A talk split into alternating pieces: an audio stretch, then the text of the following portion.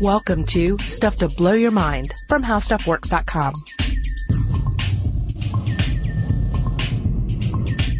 Hey, welcome to Stuff to Blow Your Mind. Uh, this is Robert Lamb, And I'm Julie Douglas. and we were just talking about food prior to uh, Jerry rushing us in here to actually record the podcast um, about uh, about how satisfying a meal can be to the uh, to the soul, uh, but uh, it, it can also have a huge effect on the mind, as we're going to uh, get into in this uh, particular podcast. That's right. And what I'm thinking about specifically are butterflies in the stomach. Have you Yeah. ever felt that? I'm sure you have. Yeah, and, and yeah, def- definitely. Uh, not so much recently, but cer- certainly the earlier um, podcast, I would always get uh, get butterflies. The old days, like a year ago. Yeah, yeah. And I think that when I first started, I actually mentioned to you once that my sphincter was talking to me and you had a horrified look on I- your face. And I- I, wanted to explain to you that I was having an emotional response manifested in my bowels, but I didn't know you well enough then. Uh, I, I either blocked that comment entirely or um, or didn't hear you. So Yeah, yeah. Okay. I think you blocked it. yeah, Yeah. But I think the, um, the reason why we're talking about this today is that there really is quite um a symbiotic thing going on between the brain and the gut that we're just now really discovering. yeah. And when you do, when you have a satisfying meal, like the effects that can have on the on the mind, or or even if it's not satisfying, just like a nutritious meal and its uh, effects on the brain, we're to discuss uh, some of that uh, in, in this particular podcast.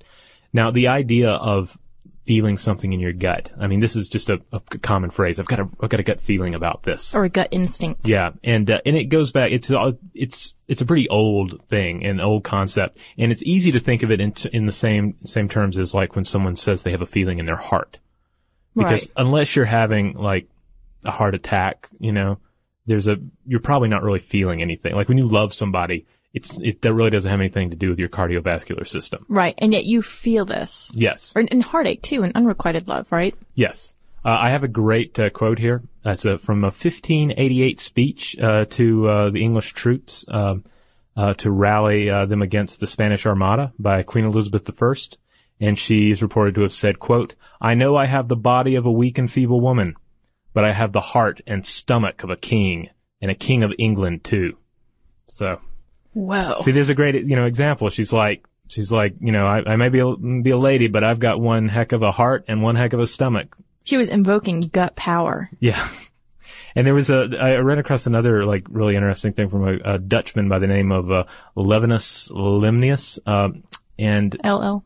yeah, LL, and uh, and this is back in the 1500s, and he had this whole thing where he's talking about um, how uh, about the stomachs of the English and the Scots, and uh, he had this whole bit about how uh, though they will quote uh, stomach a matter vehemently, and a long time lodge an inward grudge in their hearts. Whereby it happeneth that when their rage is up, they will not easily be pacified, neither can their high and haughty stomachs or stomach is, it's a weird spelling, Right, uh, yeah. lightly be conquered, otherwise than by submission and yielding to their mind and appetite. So, Wow. So this is just more of you know again the stomach and the heart. You look Yeah. at these old these older um, accounts and uh, and people were identifying like that is a that's a seat of who you are. Like if you want to you want to get to the if you want to get to the you know the quote heart of the matter on uh, on you know what makes an Englishman or a Scotsman, uh, look at their stomach. Great stomach specimens. These guys. Ah. Yeah. Hence the haggis. Yes. Yes. They're like, you want to, here it is. It's actually, no, it's not actually a Scotsman stomach. But anyway, But I think what, uh, I think they were onto something there. Yeah? Yeah.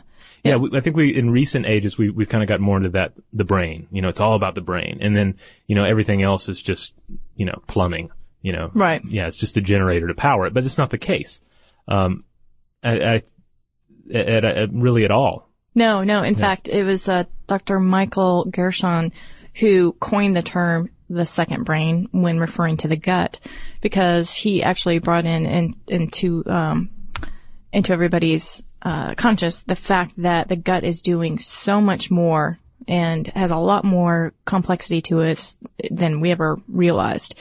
And I mean, like you said, people had an instinct maybe that their gut was pretty important. And in fact, in the 1800s, uh, scientists and doctors began to make observations about the effects of the emotions on the brain And in 1902, they actually did a study where they had a dog growl at a cat, and then they watched and noticed. Uh, I think they used barium, Uh-huh. uh, and they noticed that the digestion started to slow down as the cat was growled at by the dog. And again, this is like a trackable substance in the digestive system, so they can see at, at what rate the, the cat's digestion system is moving. Right, exactly. So right. they could see this happening, and they went, "Ah, eureka!" The cat's stressed, and it's not it's not uh, going to poop as soon. Exactly. Yeah. Yeah. exactly. Which is which seems crazy that these scientists would even have to carry this out because, I mean, had they never been on a vacation before? Had they, you know, had they never? I mean, it seems like I think everybody out there can probably attest to there being some situation in their life where they were out of their, you know, out of their their comfy surroundings and Right. and their digestion changed in some way, shape, or form. Right. Like I've talked to uh, to friends who like went on vacations and they're like they're like, yeah, I was on my second day there and I I still hadn't pooped. I don't know what was wrong with me. You know, and, and it's just your again your your digestive system is altering to what may you know be a new rhythm, a new uh, um, you know a new uh, you know level of stress coming at you. Right, right. Yeah. and then emotionally too. I mean, things happen and then all of a sudden you, you know, your stomach starts to turn and twist and you think, oh my gosh.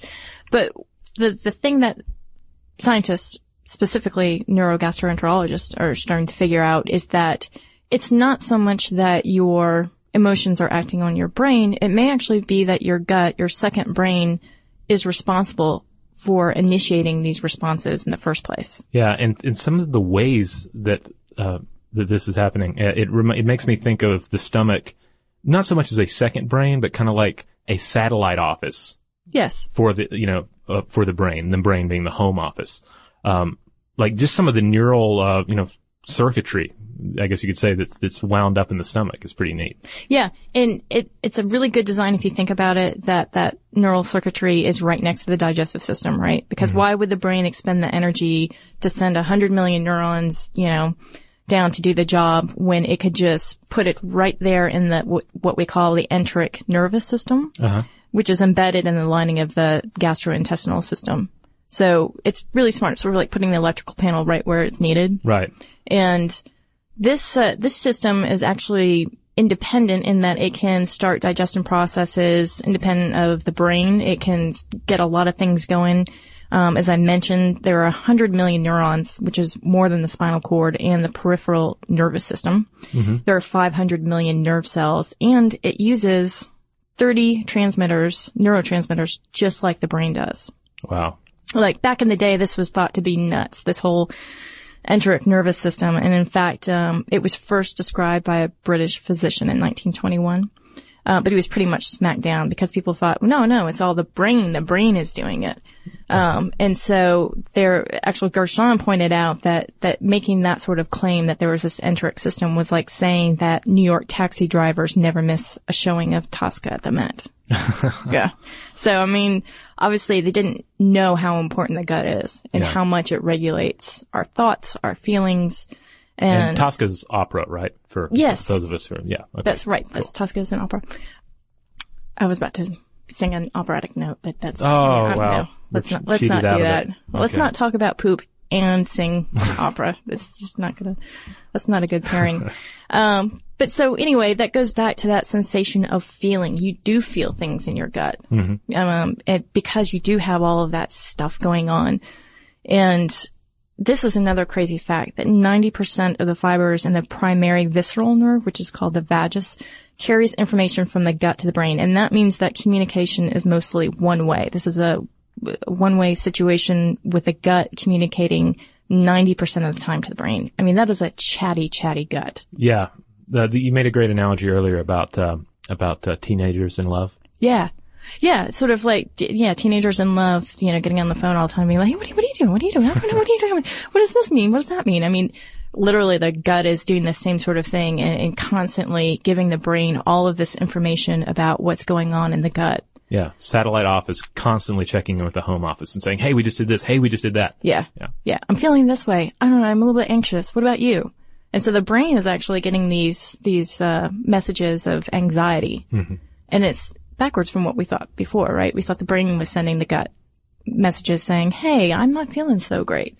as a sci-fi fan, I can't help but think of the uh, just the, the many examples of uh, you know these like head head in a jar kind of uh, situations, or like head transplants. You know, where it's like the the human head, or even just the brain. Yeah. You know, as as the seat of who we are, taken and like say attached to a robot body, or put in another body, etc. And I, I and granted, there's some sort of there's some grotesque aspects of that that are you know could be troubling, but in a, in a way, it's also a very kind of enlightened kind of not enlightening kind of view where it's like I'm my brain and everything that I am really doesn't have anything to do with all this gross stuff going on uh, in my uh, in my stomach and elsewhere. You know, Right. so it's kind of this like liberation from uh, from all things related to uh, digestion and poop and all that. But in reality, it, you have to look at it from more of a holistic standpoint, where you know we're yeah we we are in a sense we are just our brains, but I thought you were going to say we are our poop. no, no, no, no, no, no. But no, it's like we are our brains, but we are we are, but the brain's connected to everything else. It's like we are this system. We are this this uh, this organism, and uh, and if you start trying to cut one system from the next, and uh, and trying to isolate who and what we are to one particular uh, part of that organism, it gets kind of prob- it gets rather problematic. Yeah, yeah. I know. I think we need to step away from the brain centric and, and look at this gut in a more serious light. Um, especially the interplay between the gut and the brain and specifically serotonin. Yes, Yeah. this is a big one. Yeah. This is the, um, the, what is known as the mood neurotransmitter. And it's responsible, um, when not in sufficient quantity for actually, they think, causing depression. Right. So, So yeah, if you've ever dealt with depression or just, or have ever walked into a health store, then you've probably seen serotonin, uh, cited on, you know, like numerous, uh, bottles of either prescription medicine or, um, mysterious, uh, vitamin pills. Right, right. And so just so you can kind of get a better context too of how important serotonin is, of our 40 million brain cells, most are affected by serotonin. So this includes the brain cells, as we said, related to mood, but also sexual desire and function, appetite, sleep, memory, and learning, uh, temper, temperature regulation and some sort of social behavior, such as, you know, sometimes when we get manic or aggressive, that's attributed to low serotonin levels. Right. So the crazy thing about this is that your gut and mine uh, houses 95% of our serotonin available Wow. to us, which is nuts if you think about it. Yeah, indeed. Yeah. And then you also look at serotonin and depression and you look at antidepressants. And we know that with antidepressants, also called SSRIs, selective serotonin reuptake inhibitors, that those increase serotonin levels in the brain and they improve mood. Okay. Okay. So we can't actually measure how much serotonin is in the brain, but we do know that if we give someone a bunch of antidepressants, that it helps to increase the serotonin. It makes us feel a lot better. So it starts to beg the question of what's going on in the gut and whether or not there are imbalances in the gut there, which are causing disorders, depression, um, even related to Parkinson's, for instance.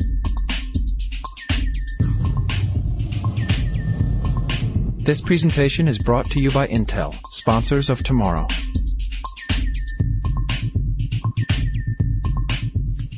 Now, mention disorders. Uh, I, it's, I think it's important to then touch on disorders that we've long attributed to is more of a gut centric thing, such Yeah. as IBS, right? Right.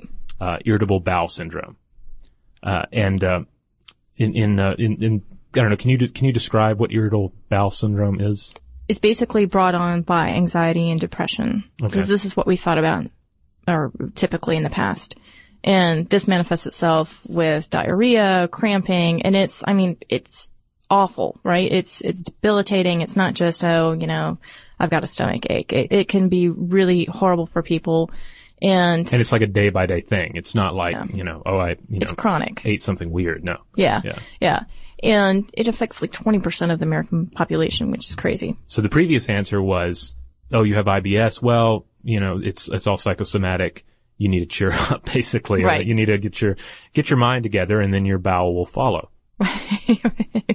That's a song, right? Yeah, yeah. That, um, for your mind. Uh, but, but what they're starting to figure out is that people with IBS don't have enough SERT. And SERT is basically a serotonin transmitter, okay. which, um, whisks serotonin out of your digestive lining. And so let me back up a little bit. Serotonin, one of its jobs is to leak itself into your gut and basically start the digested digestion process, right? So it basically signals, hey, that we need to go ahead and, and start breaking this down. But if you've got IBS, you you've got the serotonin floating around in your gut and you don't have enough of that SERT to take it all away. So what happens is that you just you've got horrible things going on in your digestive system that you cannot stop. So it's an imbalance in your gut. It's not necessarily brought on by anxiety or depression. Those are actually the, the secondary results of that. Now, there, but there's also the argument, right, that, that, uh, I mean, the whole idea of not being able to leave your toilet, uh, for an extended period of time is pretty depressing. Right. So, um, Yeah, I guess there's that chicken egg question, Yeah. right? yeah, it's like maybe, maybe I'm, am I, de- am I, you know, do I have irritable bowel syndrome because I'm depressed or am I depressed because I have irritable bowel syndrome? Who's running the show, the brain or the gut? Right, right. And can I ever leave this toilet anytime soon? yeah, I can see how that would be depressing. Uh, but I think it's a really interesting piece of research that's emerged and Yeah. it tells us a lot more about how our mood is actually being regulated by our gut.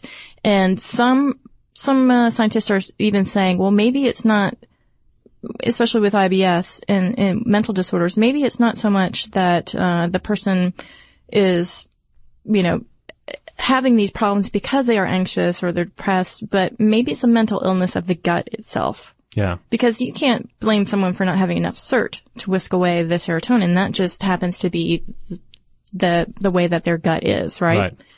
That's not necessarily um, a primary factor of their disease. Yeah, this is an area of study, uh, this the, the interrelation between uh, gut and brain that uh, that uh, hopefully we're going to have more and more data on in Yeah. the in the years ahead. And uh, and it and it's it's kind of if you look at at medicine as a as a as a whole, it's like you you've seen uh, you know nutritionists playing a, a more of a vital role in medicine uh, in recent years. So so I you know I'm tempted to see those as as uh, as two prongs of the same movement. You know, as we uh, as we begin to realize that that you know more and more that we are what we eat and we are this full system and uh, you know it's it's you know our, it's what our brain the chemicals our brain uh, receive the chemicals our, our you know our stomach deals with that it's all a part of uh, of who we are. Yeah, and I think that another interesting aspect of this is, you know, we've talked about in, internal versus external, but there is one study in which young rats were separated from their mothers and the layer of cells that line the gut weakened and that allowed bacteria from their intestines and it stimulated a bunch of immune cells. So basically the immune system went into full force. And so, um, the person who noted this in, in the rats said it's basically an adaptive response and that if they're born into a stressful, hostile environment, that nature programs them to be more vigilant and stress responsive in their future life. So this same doctor is a neurobiologist, uh, Dr. Mayer, said that 70% of the patients that he treats for chronic gut disorders had experienced early childhood traumas like a parent's divorce or chronic illnesses or parent's death. So there is still this relationship to how we are biologically responding to our external stimuli in a sense. um, I'll raise your uh, rats with mice uh, because uh, I, I ran across an interesting study from Yale Medical School where um, there's a there's this uh, substance called uh, ghrelin, and uh, this is released by the stomach when it's empty and triggers Yeah. hunger uh, by uh, by binding to the hypothalamus, and that's a part of the brain that controls appetite and metabolism. Uh, however, the hormone is also known to interact with the uh, hippocampus, which is the seat of learning and memory. Okay. So uh, they injected mice uh, with with uh, with a little extra of this substance and found that the uh, these mice consistently outperformed ordinary mice in memory and learning tests, and it was like a rate of like by like thirty or forty percent. Okay. And then they also um, uh, sapped some mice of uh, of this particular substance and uh, found that they underperformed on test. So their argument uh, was uh, in this study was that uh, if if an animal is hungry, it needs extra brain power uh, to find that next meal. Uh, so um, you know, a cognitive brain is a you know side effect of hunger kind of argument, which I think is is kind of interesting and, and makes me uh, makes me think of like fasting situations. You know, where you know, especially you know, you, you look at like old biblical uh, uh, accounts of you know someone will set out in the the desert to fast and contemplate some you know, some huge problem or, you know, or, or theological uh, inquiry, you know? So it's kind of, uh, it, it's interesting. When I fasted, I mainly just, um, um, felt grumpy, watched a, a lot of Buffy the Vampire Slayer and, uh, chipped my tooth on a uh, coffee mug. But, uh, but in a way, I could. uh, I also there was like a weird. You know, I don't know. It's it, it, you definitely feel the effects on your mind when when you do something like that, which just you know underlines again the connection between the gut and the brain. Yeah, yeah, and this is interesting too. If if you don't sleep well, you actually the uh, overproduce ghrelin, right? In your because your body thinks that since it didn't get enough rest, that it's in some sort of panic mode and it needs more energy, and you end up eating a lot the next day, which is the, again that whole balance thing. And yeah, you're you're probably a little bit uh, cranky. And uh, this is something we're going to touch on in a future podcast uh, more. But uh, you know, our gut is not just um, a part of us; it's also an environment for a number of uh, fascinating creatures. That's right. Not just the ones we ate. trillions of bacteria that greatly outnumber our own guts cells, which kind of begs the question about whether or not we're just hosts for them. Yeah, yeah. If the if the the contents, if the creatures in our stomach are dictating how the stomach behaves, and the stomach is talking to the brain, mm-hmm. yeah, then maybe maybe these guys are the the true masterminds of all the really stupid stuff. We That's do. what I was thinking. It's sort of like the Matrix that we're just the host. It's not the aliens though that that we're the energy for. It's just the bacteria in there.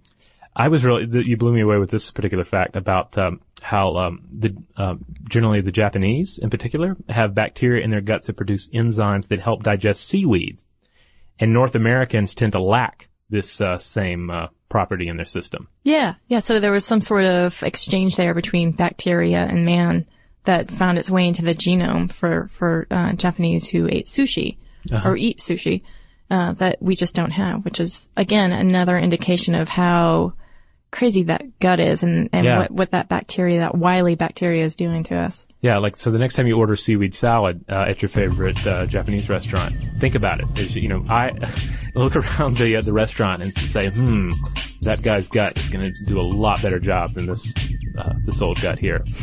So, It says, "Sir, I admire your digestion." yes. Or don't say that, really. so, hey, I have some uh, listener mail here for us. Uh, we've had a number of uh, really uh, cool comments about uh, recent podcasts, um, both uh, sent to us uh, via email and also uh, on Facebook. Uh, so uh, here's one from a uh, reader by the name of Thomas, and Thomas is uh, responding to our podcast on um, in which we probed alien abductions uh, from a There you go. You yeah, can probe again. yeah exactly from a, uh skeptic's point of view. I should add for anyone who hasn't heard it, and. Um, he uh, had this to say I've never been abducted or had any experience in which I believe I've met a little green man, but I have epilepsy. Specifically, I have nocturnal tonic clonic and complex partial seizures. Typically, they are all controlled with medication, so don't fear. However, uh, what I want to tell you about is my experiences with the complex uh, partial seizures. These seizures manifest as a sudden flashing box in the corner of my eye, accompanied by tunnel vision. I mention this because I think your observations of the brain creating scenarios out of frightening experiences, such as sleep paralysis, are extremely astute and relevant to my complex partial seizures. Why? Because in addition to the flashing box and tunnel vision, I become paranoid and my mind creates a scenario in which I believe someone is sneaking up on me just out of the corner of my vision. I believe this is caused by, by uh, vulnerability as my mind creates a scenario. So, um, that was really interesting because in the, the podcast we discuss a number of things uh, that can go on neurologically Right. that that our brain ends up creating um, a scenario for, and that scenario, and a lot of times ends up being uh, an alien abduction encounter or an encounter with something from the spirit world or a demon or you know or, or any or any number of of uh, paranormal experiences. Right, and all of those sort of experiences have different um, hallmarks uh, that that are similar for every Right. story, right? With, Yeah. with uh, the person being in the room or being spirited away. Yeah, so um, so Thomas, thanks for sharing that with us. And if anybody else has any experiences like that, that they that they either have misinterpreted as an alien abduction or can easily see how it could be uh, interpreted by the um, by the person experienced it as an alien um, abduction, then then do tell us because we're we're, we're very interested to hear about that. We also uh, lis- heard from a listener by the name of Elizabeth who wanted to uh, make a quick point uh, regarding our podcast uh, titled "Evolutionary Hangover."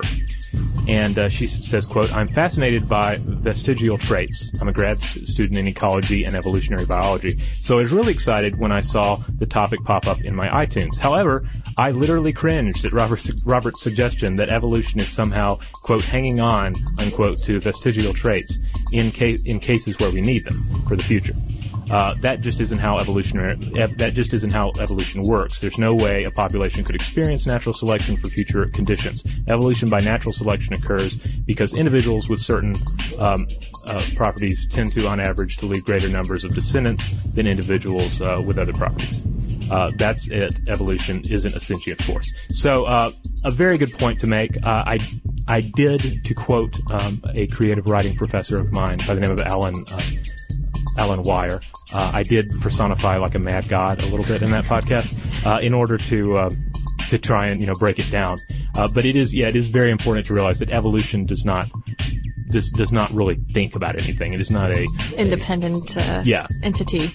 so uh, so yes, keep that in mind as you uh, as you listen to some of these analogies. Uh, but uh, but definitely, uh, Elizabeth, thank you for breaking that down for us. Uh, she also uh, sent us a couple of uh, studies relating um, the human uh, vomeronasal organ, and uh, specifically, she pointed to a study uh, in which uh, they found that uh, smelly T-shirts could conceivably uh, turn a member of the opposite sex on. Because it's got the whole pheromones and Yeah. and and they would be uh, sniffing out someone who had a greater diversity in their Yeah. DNA or something. So that's uh, yeah, far from settled science. The whole uh, uh, issue of human pheromones. But uh, anyway, Elizabeth, thanks for uh, pointing it out. We're always happy to uh, hear feedback and uh, clarifications from uh, folks in the know, and we're lucky enough to have a number of visit- uh, a number of listeners who fall into that category. Uh, we also received uh, some email back about our um, our podcast about music in the brain uh, specifically about earworms. Uh, I had asked the question: are, are, there, are there other people out there who only have musical earworms without lyrics? Because uh, I've I've often found that I, I don't really run into people who experience that, but I only get like tunes caught in my head, not the lyrics for the most part. And uh, heard back from uh, a listener by the name of Emily, and she says, uh, "Hello, I was just writing. I wanted to reassure Robert that no, you are not the only one that gets lyricless music stuck in his head. This happens to me quite frequently, especially when it comes to musical acts such as Plaid and Bonobo." And uh, we followed up, and she's uh, actually a number uh, a fan of a number of really cool uh, musical choices, such as uh, Boards of Canada. So I have to give her a thumbs up for that as well. And then uh, one more uh, on the uh, the music front. Uh, listener David writes in and says, "I'm in the same boat as Robert in the sense that I don't think I've ever heard a lyrical earworm. Since childhood, all of my earworms have been instrumental, and it's one of the reasons I became a musician. I was a really late bloomer musically and didn't touch my first instrument until I was 16 due to the complete lack of funding for childhood music programs in the area I grew up in." And he goes on to say, uh, now that I'm in college and taking proper musical music theory classes, I have expanded my repertoire of instruments. Um, my newfound consciousness about the world of music that surrounds us has really redefined the way I view my life. So I found that really interesting as well. Yeah. Yeah, actually, we got a lot of feedback on that, and a lot of people uh, said that they didn't have lyrics like you as well, which I thought was pretty surprising. I thought everybody had the You any I was a musical. Yes, well, Yeah. yes, but yeah, But you know, but a we- good one. You know, we would uh, we would love to hear back uh, from people about uh, this podcast, though, uh, about the uh, interplay between the gut and the mind. Let us know uh, what your gut is thinking about. Uh, you can find us on Twitter and on Facebook as Blow the Mind. Uh, we're constantly updating that, and uh, and by all means, if you like the show, uh, check out that Facebook page and click the like button.